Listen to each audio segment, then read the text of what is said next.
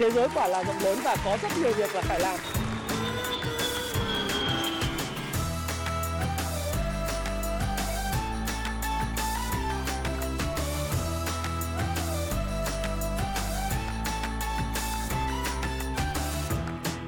Hi, xin chào tất cả các bạn. Chào mừng các bạn đã quay trở lại với channel của Thái Phạm. Và 8 giờ tối ngày hôm nay, chúng ta lại cùng trao đổi với nhau về một chủ đề hiện nay đang được những nhà đầu tư chứng khoán, nhà đầu tư về tài chính bất động sản rất quan tâm. Đó là nếu chung cư chỉ được sở hữu 50 năm, 70 năm thì liệu giá bán có giảm hay không? Theo kỳ vọng trong đề cương luật à, nhà ở của Bộ Xây dựng mới đề xuất ấy thì các bạn biết rằng là thời hạn chung cư sẽ thay vì được sở hữu vĩnh viễn thì sẽ còn 50 năm, 70 năm và lý do là theo các quy định hiện hành thì thời gian sử dụng, thời hạn sử dụng công trình được xác định trong hồ sơ thiết kế xây dựng công trình hoặc theo thời hạn sử dụng thực tế. Ờ, tuy nhiên thì các bạn cũng biết rằng là từ kể từ khi công bố thì đề xuất này đã vấp phải cái phản ứng rất là mạnh mẽ của người dân và các chuyên gia bất động sản. Bởi vì họ cho rằng đây chưa phải là lúc để mà giới hạn thời gian sở hữu nhà chung cư. Thậm chí có ý kiến rằng là thời hạn 50 70 năm thì không phù hợp với tâm lý sở hữu tài sản lâu dài của đại đa số dân cư đô thị tại Việt Nam. Và điều này cũng làm dấy lên những cái lo ngại của người dân về câu chuyện trước đây họ nghĩ nhà chung cư là một cái uh, tài sản họ có thể nắm giữ lâu dài và truyền uh, và để lại thừa kế cho con cái. Trong những phóng sự uh, của người dân uh, trên các kênh truyền hình hay những phương tiện thông tin đại chúng lớn thì người dân đại đa phần, đặc biệt là những người trung lưu và có thu nhập thấp, họ tích tụy tích lũy tiền cả đời họ làm lụng vất vả cả đời hoặc là gom góp để mua một căn nhà chung cư với cái hy vọng ờ, là sau khi mà mình có qua đời hay mình già cả đi mình để lại cái tài sản cho con cái thì cái chung cư vẫn là một cái nơi mà những đứa trẻ nó có thể có một cái chỗ để ra vào hoặc là có chỗ để đi đi về về hoặc có chỗ để an cư lạc nghiệp. Và bây giờ nếu 50 năm, 70 năm cái sổ hồng không còn giá trị trong lâu dài nữa thì họ sợ rằng họ phải bán cái nhà chung cư đó để mua một cái mảnh đất. Và cái mảnh đất đấy họ xây dựng để pass on tức là truyền lại cho con cái và điều này uh, khiến cho họ hết sức hoang mang về mặt tâm lý. Rồi ở phía những cái phỏng vấn của các cái cơ quan quản lý uh, những cái người mà thực sự là cũng chưa hẳn là cơ quan quản lý những người mà có cái trách nhiệm hoặc có người có quan tâm đến thị trường bất động sản ở dưới góc độ là tạo ra những cái đề xuất thì họ lại cho rằng là việc mà có cái thời hạn sở hữu chung cư thay vì lâu dài ở trên cái sổ hồng thì là một phụ một điều phù hợp với lại những cái quy định à, của ờ, hiện nay. Ví dụ như là những cái thông lệ của các cái à, đất nước trên ASEAN hay những đất nước như Singapore, Hồng Kông hay là ở Âu Mỹ. Đấy tức là những nước tiên tiến về quản lý đất đai và nhà ở.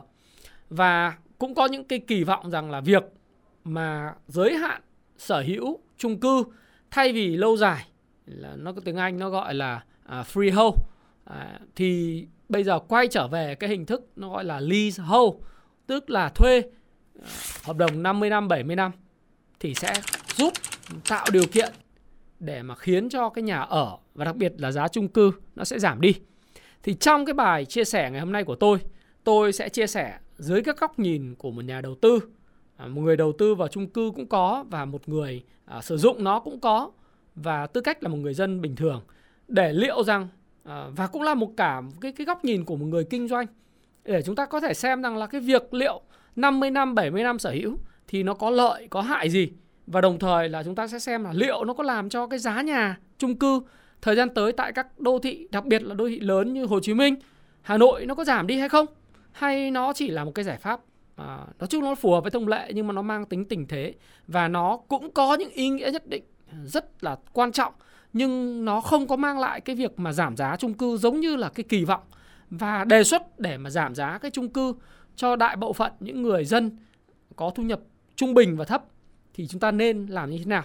Thì hôm nay tôi sẽ đóng góp cái vai trò là một người kinh doanh là một người đầu tư và là một người sử dụng cũng có sở hữu những cái căn chung cư để có uh, những cái uh, bàn luận cùng với lại những người quan tâm đến cái chủ đề này đặc biệt là những bạn trẻ, thời gian tới, các bạn cũng đã mong sẽ mong đợi là mình sẽ sở hữu một cái căn chung cư. Vậy thì có nên sở hữu chung cư không? Và thứ hai nữa là các bạn có kỳ vọng là nó giảm giá được không? Thì tôi cũng phân tích trong cái video ngày hôm nay. Đấy. Thực sự là cái việc mà là tôi góp cái ý này thì như cái tuyên bố trách nhiệm của tôi trong tất cả cái video, thì đây là cái video mang ý kiến chủ quan cá nhân của tác giả Thái Phạm. Và tôi hoàn toàn thì có thể sai, nhưng cái quan điểm của tôi sẽ góp cho các bạn góc nhìn về vấn đề bạn quan tâm.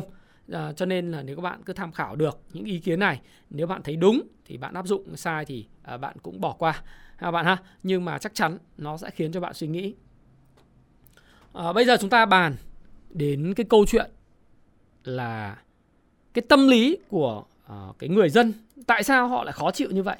Đấy, trong một cái khảo sát hiện nay thì chúng ta có thể thấy kết quả uh, đồng tình với quan điểm ấy, uh, về việc sở hữu lâu dài hay sở hữu dưới dạng là freehold đấy hay là sở hữu có thời gian là leasehold 50 năm 70 năm thì theo một cái trang uh, thương mại uh, của của một cái website lớn của Việt Nam trong 14 15.000 15.000 người bỏ phiếu thì chiếm quá là 3 phần tư tức là khoảng gần 11.000 uh, ờ, cái người độc giả bỏ phiếu nói rằng là sở hữu lâu dài để tránh thị trường căn hộ bị xáo động tức là chiếm 71%. Còn lại là 29% cho rằng là đồng ý ủng hộ cái việc là uh, sở hữu chung cư có thời hạn để giúp giá căn hộ giảm xuống. Thực tình là cái việc đặt vấn đề là việc sở hữu có thời hạn để giúp giá căn hộ giảm xuống. Tôi nghe tôi đã thấy nó không hợp lý rồi. Thì vấn đề là bây giờ cái lý là như thế nào và liệu có thực sự là sở hữu có thời hạn thì giá chung cư sẽ giảm hay không? Để chúng ta có cùng xem là như thế nào. Thì thực tế là theo nhiều chuyên gia, cái việc mà đề xuất sở hữu chung cư có thời hạn Thời hạn ở đây là 50 năm, 70 năm hay là 99 năm giống như Singapore thì nó không phải là một cái điều mới. Bởi vì ngay từ trong cái quá trình xây dựng luật nhà ở năm 1000 năm 2014 để sửa đổi luật nhà năm 2005 ấy thì chuyện thời hạn sử dụng đất xây nhà chung cư cũng đã trở thành điểm nóng. Và có rất nhiều người thời điểm đó khi có những cái đề xuất năm 2014 đã có nhiều cái bức xúc à, đối với lại cái cơ quan ra cái quyết định hoặc là cái ý tưởng này. Đấy. Và các bạn cũng biết rằng là một trong những điều mà lợi mà tôi bây giờ tôi đánh giá đấy với góc độ nhà đầu tư người dân thông thường ấy thì tôi nghĩ rằng là chung cư nếu mà có thời hạn của cái đề xuất này thay vì là vĩnh viễn giống như là chúng ta thấy uh, hiện nay thì sẽ có những cái chung cư mà rất xấu. Nó cứ tồn tại thành những cái chuồng cọp. Tức là tại sao gọi là chuồng cọp? Người miền bắc gọi là chuồng cọp là vì cái chung cư cũ người ta cải tạo người ta cơi nới. Và ví dụ như cái lan can cái ban công trước đây dùng là để thông thoáng thì do là khi uh, người dân con cái có gia đình hoặc là cái không gian sống nó bắt đầu chật trội thì người ta cải tạo người ta cải tạo cái chỗ ờ, ban công trở thành cái bếp hoặc là cái nơi mà uh, nấu ăn uh, chứa đồ ăn uh, đựng các vật dụng. Thậm chí là có những người cải tạo nó trở thành một cái phòng ngủ mini dành cho cháu hoặc con trong gia đình uh, từ từ quê lên tỉnh để ở. Và cái bộ mặt đô thị nó khá là nhếch nhác nó khá là nhếch nhác. Nếu các bạn quen thuộc với những cái tập thể cũ và những chung cư cũ tại những cái nơi như là Nguyễn Thị Minh Khai của Hà Nội hay là hồi xưa nó có cái phố à, tôi thời tôi sống là ở khu gần chợ Đông Tác. Đấy, tập thể Kim Liên ấy thì có rất nhiều những cái chung cư nó cứ xuống cấp như thế mà không có cách chi để mà ờ, có thể đập đi hoặc là uh, gọi là xây dựng lại cho nó cái bộ mặt nó mới. Bởi vì theo cái luật thì bây giờ phải làm sao? Phải là ờ, được là 100% những cái hộ gia đình họ đồng ý thì mới cải tạo được. Đấy. Theo một cái thống kê là hiện tại Hà Nội có khoảng 1.600 chung cư cũ được xây dựng từ những năm 1960 cho đến 1999. Nhưng hiện nay thì chỉ cải tạo được có 19 cái, cái nơi thôi. Và còn thành phố Hồ Chí Minh thì có khoảng gần 500 chung cư cũ được trước năm 1975. Thí dụ những chung cư ở trên quận 1, à, đường Nguyễn Thái Bình chẳng hạn. Thì thành phố cũng mới chỉ hoàn tất được là sửa chữa là 132 căn trên gần 500 căn. Tức là khoảng 28%. Đấy, mặc dù đặt mục tiêu là trước 50% năm 2020. Và điều này đã khiến cho cái câu chuyện là việc ờ, gọi là sửa chữa những cái chuồng cọp, những cái chung cư xuống cấp nó gặp cực kỳ nhiều cái vấn đề. Đấy những cái chung cư ở Hồ Chí Minh chẳng hạn những chung cư ở hai bên bên đường của đường Nguyễn Tất Thành quận Tư ấy, thì các bạn thấy nó xuống cấp rất là nhếch nhác và theo như cái việc cải tạo xây mới chung cư cũ là trong quy định trình tự thủ tục đầu tư xây dựng. Đấy. Thí dụ như chung cư không phải cấp D, công trình hư hỏng nặng có nguy cơ sập đổ, phải sửa chữa lớn, ưu tiên làm ngay thì phải có sự đồng thuận của 100% hộ dân. Mà thực ra thì theo nhiều chuyên gia người ta nói là trong cuộc đời này làm gì có thể có những cái sự đồng thuận 100%. Rất có, làm cái gì thì cũng có người ờ, đồng ý, có người không đồng ý. Vậy thì cái bài toán nếu mà để cái chung cư sở hữu lâu dài mà phải có cái quy định là 100% hộ dân đồng ý thì không thể nào mà chúng ta có thể chỉnh trang cái bộ mặt đô thị được. Và sẽ tồn tại những cái hệ lụy về đô thị như hiện tại. Nghĩa là có những nơi thì rất sang trọng nhưng bên cạnh đó là những cái chung cư nhếch nhác ngày càng xuống cấp về hệ thống điện, đặc biệt là nước thải sinh hoạt và nó tồn tại những cái uh, những tại vì người ta cứ sống ở trong đó rất là nhiều và thu nhập đi xuống trung bình và cái khu đô thị nó xuống cấp thì nó sẽ thu hút những cái tệ nạn ờ, ở trong những cái những khu vực như vậy. Thì đấy là cái lý của những người mà đề xuất cái luật này và cái ý tốt đó là gì? Ý tốt đấy là việc làm cho bộ mặt đô thị ngày càng tốt đẹp hơn. Và một ý tốt thứ hai, họ nói rằng là sẽ làm giảm giá của nhà chung cư khiến cho cái tâm lý đầu cơ nó sẽ không còn nữa. Đấy, thì chúng ta sẽ khai thác là từng cái ý một. Cái ý lợi của cái luật mà 50 năm 70 năm này giống như Singapore có thời hạn 99 năm, giống như Hồng Kông. Đấy, thì chúng ta cũng sẽ thấy rằng là à, nó ví dụ như Hồng Kông là thời hạn cho thuê đất là 50 năm có thể gia hạn thêm 50 năm nữa mà không phải đóng thêm gì ngoài thuế phí thuê hàng năm. Còn ở Úc thì là 99 năm. Đấy, Thái Lan thì bây giờ chỉ là 30 năm thôi. Đấy. Rồi ở Mỹ thì uh, nó sẽ cũng có những cái bang mà như là ở bang Hawaii, Baltimore, Florida thì thời hạn thông thường là nó khoảng 99 năm, gọi là leasehold. Thì những cái hình thức như thế có thể sẽ giúp cho là những cái chủ mới có thể đập bỏ cái chung cư và những cái căn nhà ở trên đất nó đã quá lạc hậu để có thể là nâng cấp mới mà không cần phải cái tỷ lệ 100% những người đồng ý và chỉ cần hết thời hạn là người ta à, có thể lấy lại đất và đập lại. Đấy, nó là như vậy. Thì cái bộ mặt đô thị nó sẽ được chỉnh trang và con cái của chúng ta nó sẽ được tái tạo những cái lô đất mới đẹp hơn. Và chúng ta sẽ thấy rằng là những cái bộ mặt à, đô thị của chúng ta nó cũng sẽ cải tiến qua thời gian chứ nó không có lổm chổm như hiện tại nếu các bạn đi sang Hà Nội thì ngay cả ở, Kim Liên thôi khu tập thể Kim Liên trên cái đường mà à, tổ từ trường Y đúng không? Sang cái cái cái những cái phố Thái Hà thì các bạn thấy là ở bên cái cái khu tập thể đó mãi bao nhiêu năm nó vẫn cứ như thế. Từ những năm 2000 tôi học tại Hà Nội và tôi đã thấy nó rất là xuống cấp rồi. Thì bây giờ tôi thấy nó vẫn còn không có gì thay đổi. 22 năm qua và việc mà đền bù giải phóng cho người dân nó gặp quá nhiều vấn đề. Chủ đầu tư thì cũng muốn đập phá xe mới nhưng bây giờ để đạt được cái sự đồng thuận 100% dân. Và đặc biệt là đối với người dân thì người ta quen sống ở những cái khu vực đông đúc như là Kim Liên, Chùa Bọc rồi.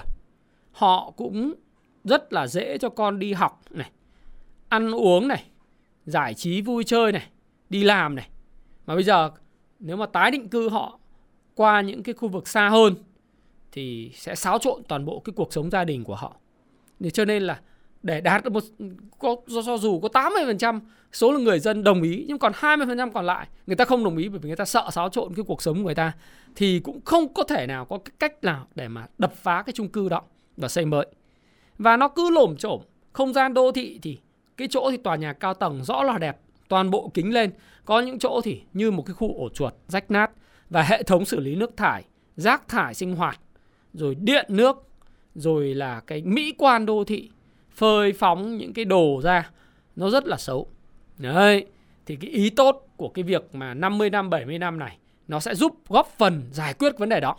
Hết thời hạn sử dụng là chủ đầu tư mới đấu thầu với nhà nước cái khu đất đấy có thể mời tất cả những cái người dân đã hết thời hạn sử dụng ra để đập phá demolish rồi xây mới rõ ràng là lúc đấy các bạn sẽ thấy là cái bộ mặt đô thị nó chỉnh trang đẹp hơn rất nhiều và con cái chúng ta con cháu chúng ta sẽ tái tạo và sử dụng được cái miếng đất theo một cái ý nghĩa đẹp hơn tốt hơn, hiện đại hơn và nó sẽ tác động lâu dài.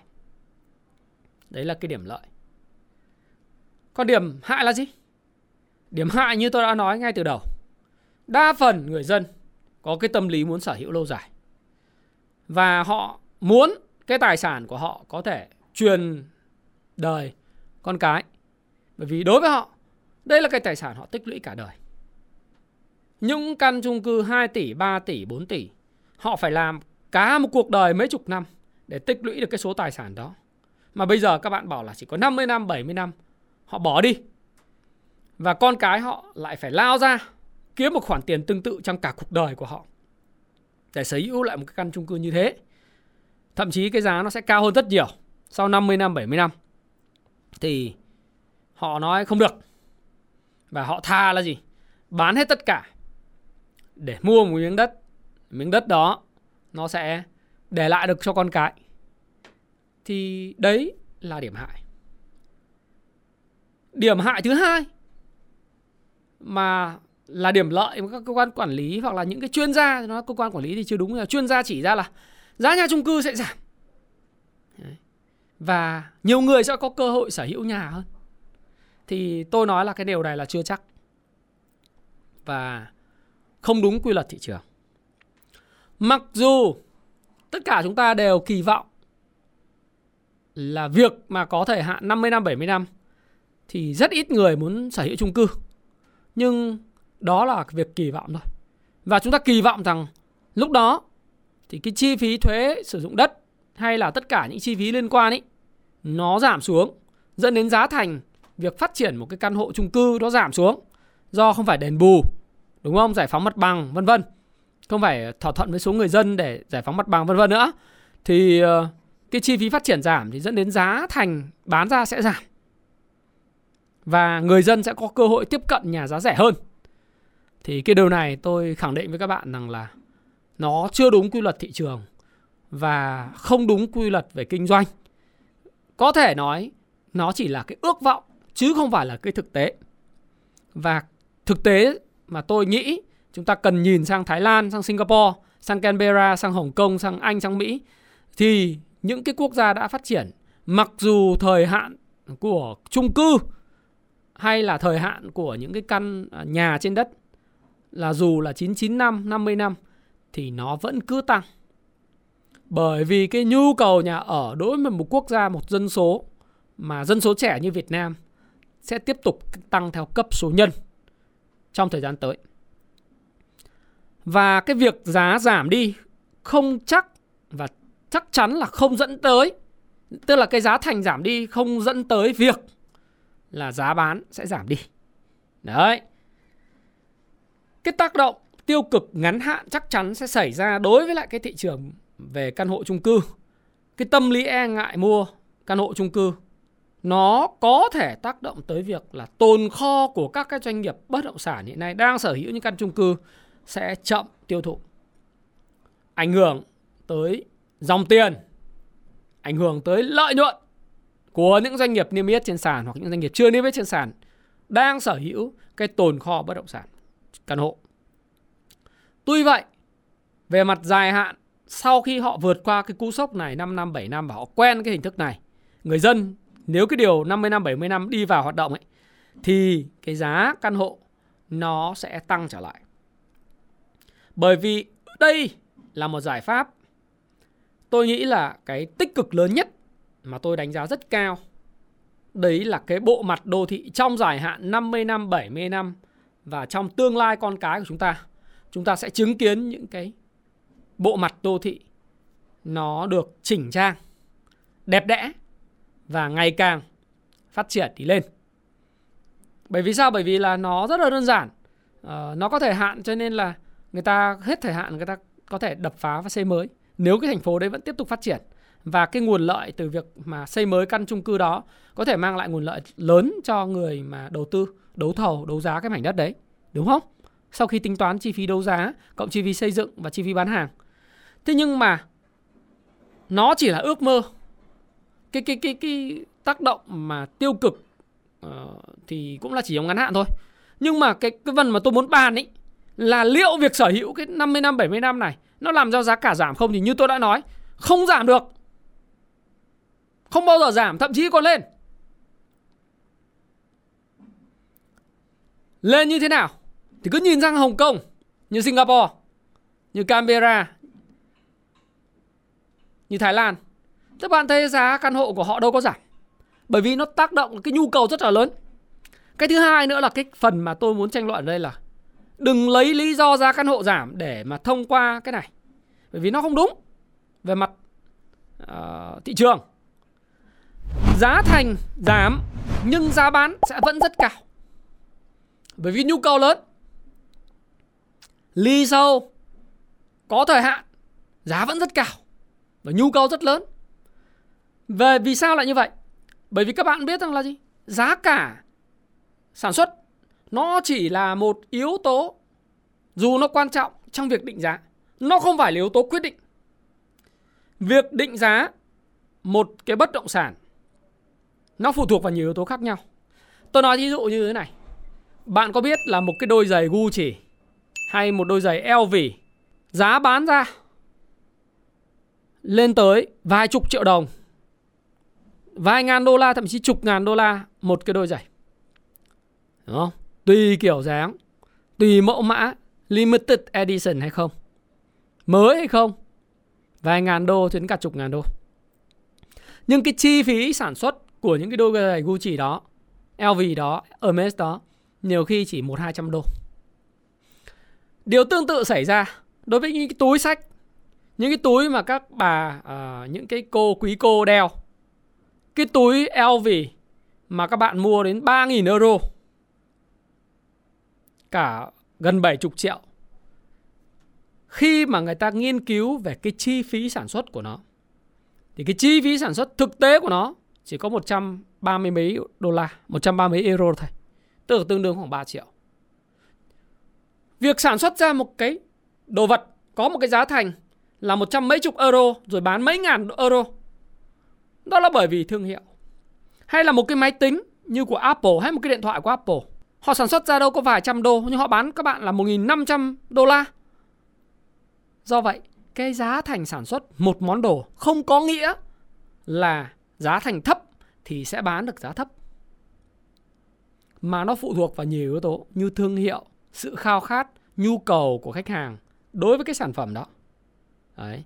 Cho nên tôi mới nói rằng là cái việc mà đưa cái căn hộ là 50 năm, 70 năm nó chỉ có tác động ngắn hạn về tâm lý, còn dài hạn nó không tác động gì về chuyện là việc sản xuất được một cái căn hộ giá rẻ thì sẽ bán được giá rẻ.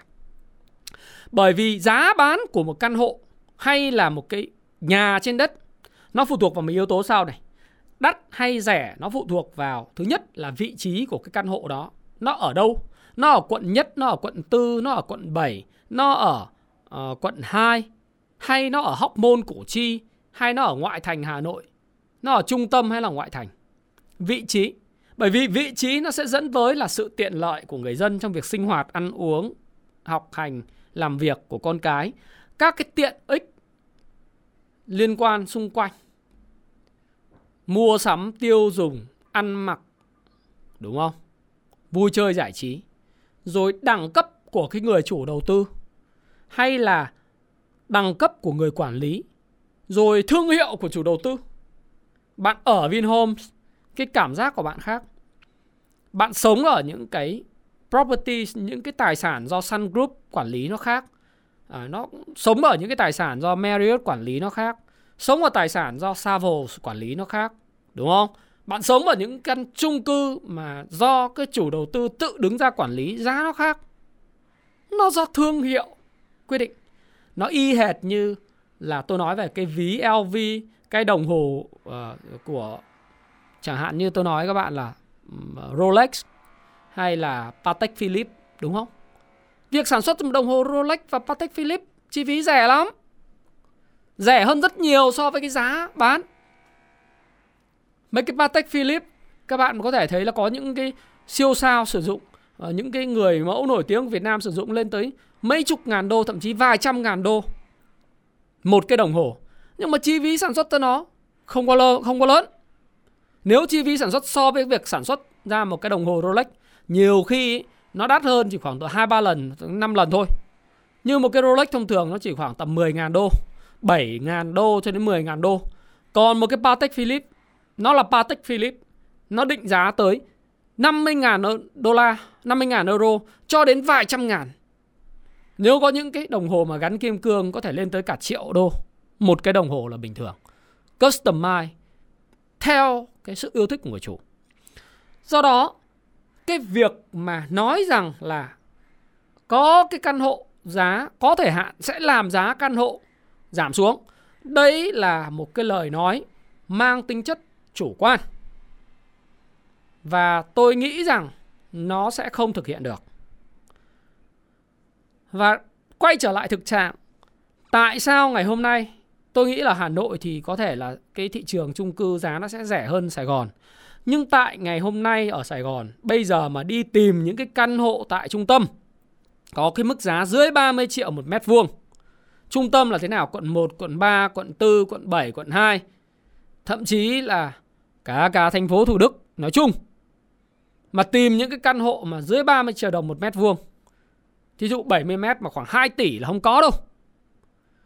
Và những cái người chủ xây mới người ta cũng không tập trung vào các phân khúc giá rẻ 20 25 triệu một mét mặc dù người ta có quỹ đất và người ta không có làm những nhà giá rẻ cho dân kể cả nó là 50 năm hay là sở hữu vĩnh viễn thì người ta vẫn cứ bán giá nó cao. Tại sao vậy? Cái lý do tại sao đầu tiên ấy, nó ở quỹ đất là hữu hạn. Đặc biệt là đất trung tâm là hữu hạn. Cái thứ hai là về vấn đề về pháp lý về liên quan đến cái chuyện là những cái lô đất của họ. Họ đã có nhưng mà pháp lý nó chưa xong. Dẫn đến cái nguồn cung nó hữu hạn. Và thứ tư nữa nó là cái tâm lý. Tôi có một cái quỹ đất ở trung tâm hoặc là ở gần trung tâm. Cách trung tâm nội đô quận 1 vào bán kính khoảng 15 km tôi làm một lần xong. Thì là xong. Mà bây giờ làm cái giá rẻ hoặc là giá trung bình thì lợi nhuận của tôi nó chỉ được có chút xíu. Nếu mà chủ đầu tư định giá cái giá bán ra trên mỗi mét vuông dựa trên giá thành sản xuất thì đa phần họ là gì? Không có động cơ. Không có động cơ để để để làm những cái căn hộ như thế. Bởi vì lợi nhuận họ rất ít, trong khi họ phải mất đến vài năm, thậm chí cả chục năm mới có được một hai dự án chung cư về liên quan pháp lý giải phóng mặt bằng này, quảng bá này, xây dựng mất vài năm. Bây giờ họ bán dựa trên giá thành lên thì không đáng. Và họ học được những cái bài học mà cái bài học này tôi thấy rất là lớn. À, đó là có những cái doanh nghiệp mà họ có những cái quỹ đất ở vị trí kim cương nhưng triển khai vội vàng ở những giai đoạn xấu của thị trường làm những căn hộ giá rẻ sau đó thì cái miếng đất ấy vĩnh viễn không bao giờ được xây lại với giá cao hơn. Tôi nói, thí dụ một cái doanh nghiệp như ở quận 2 có một cái quỹ đất nhìn thẳng xuống sông Sài Gòn, cái năm 2014 2015 cái doanh nghiệp này xây lên một cái tòa nhà. Cái chi phí xây dựng rất rẻ, chỉ có 10 12 triệu, một 10 triệu một mét thôi. Họ bán à, lời gấp đôi là 24 25 triệu đến 26 triệu một mét vuông. Họ nói rằng như thế là họ đã lời nhuận lợi nhuận rồi. Nhưng kỳ thực các bạn biết là khu vực đó mà lùi lại vài năm thậm chí chỉ còn đến năm 2019 2020 xây dựng thì cái giá thành mà bán ra nhìn xuống sông Sài Gòn ấy nó lên đến khoảng độ ba nghìn rưỡi cho đến bốn nghìn đô một mét vuông tức là vào khoảng gần trăm triệu một mét vuông. Bây giờ thì không có cái giá đó, bây giờ phải lên tới 6 ngàn, 7 ngàn đô một mét vuông. Vậy thì những cái người chủ trước đây họ đã tạo ra cái bảo quá lớn cho giới chủ uh, bất động sản họ thấy ủa cái vị trí kim cương như vậy cứ từ từ xây thì cũng có lợi nhuận cao vậy. Đúng không? Cứ từ từ xây cũng có lợi nhuận cao hơn chứ thế bây giờ xây ra bán 24 25 à, triệu đến 27 triệu một mét à, vài năm nữa xây thì có thể bán được cả trăm triệu một mét. Thì tại sao phải xây dựng sớm? Và tại sao phải xây dựng và tập trung vào phân khúc giá rẻ? Đó do đó thì tôi không nghĩ rằng là gì với tư cách là một người kinh doanh người đầu tư thì tôi không nghĩ rằng là cái việc mà có thời hạn nó có liên quan gì đến việc định giá sản phẩm và làm cho giá sản phẩm rẻ hơn và những người trẻ có thể mua nhà ở trung tâm hoặc là khu vực nội đô Hà Nội Hồ Chí Minh với giá rẻ đâu.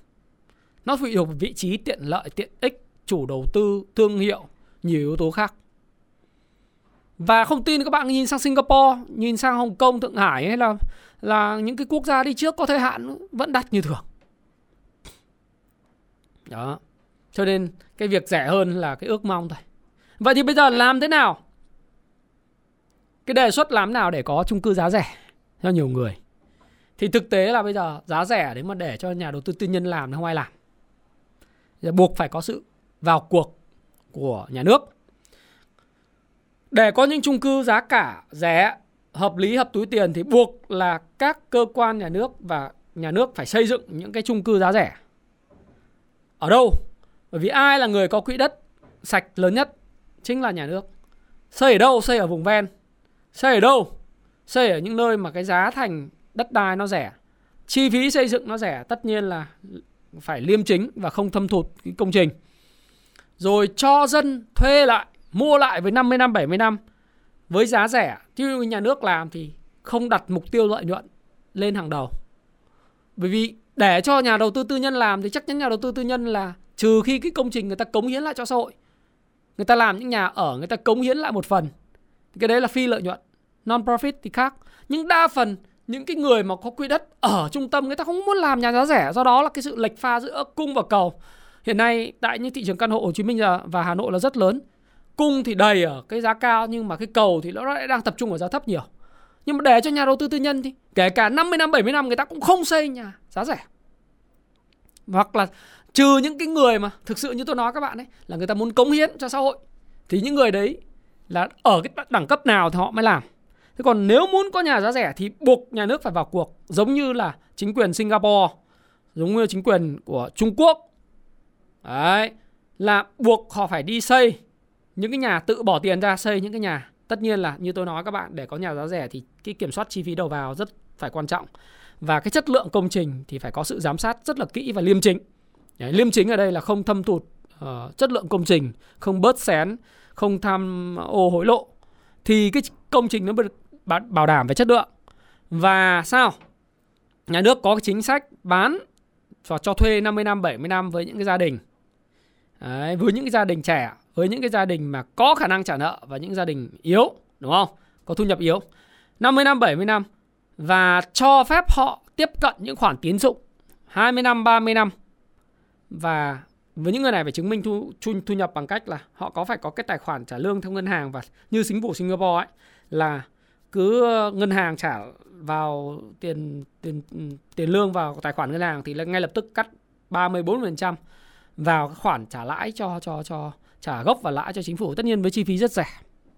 Chi phí thấp thì mới giải quyết được cái vấn đề nhà ở xã hội không phải xã hội dùng cái từ nhà ở xã hội thì hơi quá nhưng mà nhà giá rẻ hợp túi tiền cho người dân Đấy.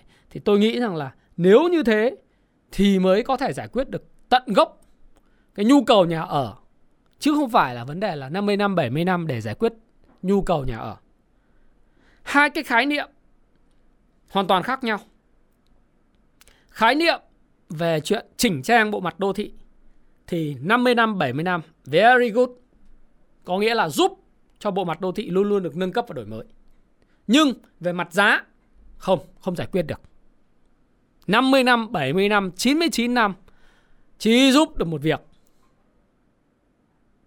bộ mặt đô thị. Còn giá là một câu chuyện hoàn toàn khác. Ngắn hạn ấy như tôi nói, tâm lý người ta có thể sợ nhưng mà về cuối cùng là gì người ta vẫn mua thôi. Vẫn mua vẫn ở bình thường. Giá vẫn cứ lên. Giá vẫn cứ lên. Còn muốn nhà giá rẻ thì buộc phải có những cái tổ chức vì cộng đồng, vì xã hội không hướng tới lợi nhuận. Mà nói tư nhân thì hơi khó. Buộc phải là gì vai trò của nhà nước.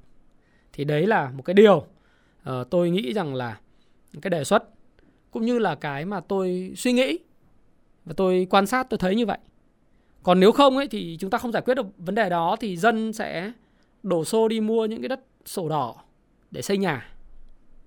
Đấy, nó cũng có những tâm lý như vậy ấy. và vĩnh viễn cái bài toán con gà và quả trứng vĩnh viễn cái bài toán là đề xuất và không thực hiện được do cái sự phản đối của người dân là không bao giờ thực thi được.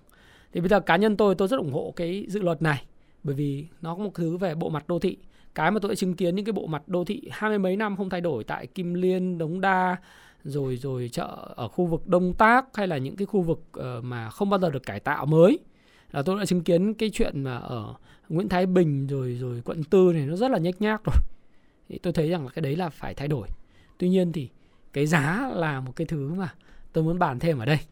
Nó cần phải có một cái công cụ khác. Và đối với người dân chúng ta chúng ta phải làm gì nhà đầu tư làm gì thì tôi nghĩ rằng là chúng ta cũng đừng mặc dù là cái cái chung cư mặc dù hiện nay nó cũng phải chưa phải là cái kênh đem lại lợi nhuận lớn nhưng mà khi mà với sự khan hiếm của đất đai và cái bộ mặt đô thị nó đẹp và sự tiện ích thì nó vẫn là một cái kênh kiếm được cái lợi nhuận tương đối là là là bền vững. Đặc biệt là cái lợi nhuận từ cái hoạt động cho thuê thì nó vẫn là một cái kênh để chúng ta đa dạng hóa tài sản mặc dù nó không phải sinh lợi lớn. Đấy, thậm chí là nó còn không lên giá trong một số trường hợp mà cung quá nhiều đặc biệt là các bạn mua những cái căn hộ cao cấp thì rất là khó để lên giá. Tuy nhiên là tùy vị trí thôi tùy vị trí thôi. Và chúng ta cũng cần phải uh, linh hoạt trong cái câu chuyện là ủng hộ hay không ủng hộ cái 50 năm 70 năm. Bởi vì cái lợi ích lớn cho con cái của chúng ta là rất là lớn. Đấy, con cái chúng ta và con cháu chúng ta nó sẽ có thừa hưởng một cái bộ mặt đô thị văn minh lịch sự hơn với cái dự luật mới này. Và hy vọng rằng là cái dự luật mới này uh, cái cái cái cái lời chia sẻ của tôi như vậy thì nó có thể nó sẽ đi vào hoạt động thực tế và đồng thời là nó sẽ giúp cho uh, cho cho cái cái cái đô thị nó văn minh hơn. Và còn đối với người dân thì uh, tôi nghĩ là 50 năm 70 năm cũng là một cái khoảng thời gian dài. Và đương nhiên cái việc giá cả nó có đi xuống nó sẽ là ngắn hạn nó sẽ là ngắn hạn. Và cái quan trọng nhất là chúng ta đối mặt và làm gì với nó nghĩa là chúng ta chuyển sang đất hay là chúng ta chuyển sang những cái nhà ở liền thổ. À, cũng là một cái giải pháp. Này nhưng mà trong dài hạn thì giá cả của các cái căn hộ nó vẫn tiếp tục lên mà thôi. À, còn cái chuyện là giá chung cư có rẻ đi không thì tôi vừa bàn với bạn rồi nó không thể xảy ra. Trên đây là một vài cái tiếng nói của tôi và cái chia sẻ của tôi quan điểm tôi về vấn đề này. Nó đang rất là hot và được sự quan tâm của rất nhiều người đầu tư chứng khoán bất động sản à, và những cái chủ đầu tư ờ, những cái bạn bè anh em có hỏi tôi thì mong là mọi người có thêm cái tiếng nói chia sẻ à, để mà có thêm cái góc nhìn về vấn đề bạn quan tâm. Xin chúc các bạn sức khỏe và hẹn gặp lại các bạn trong video tiếp theo. Cảm ơn các bạn rất nhiều.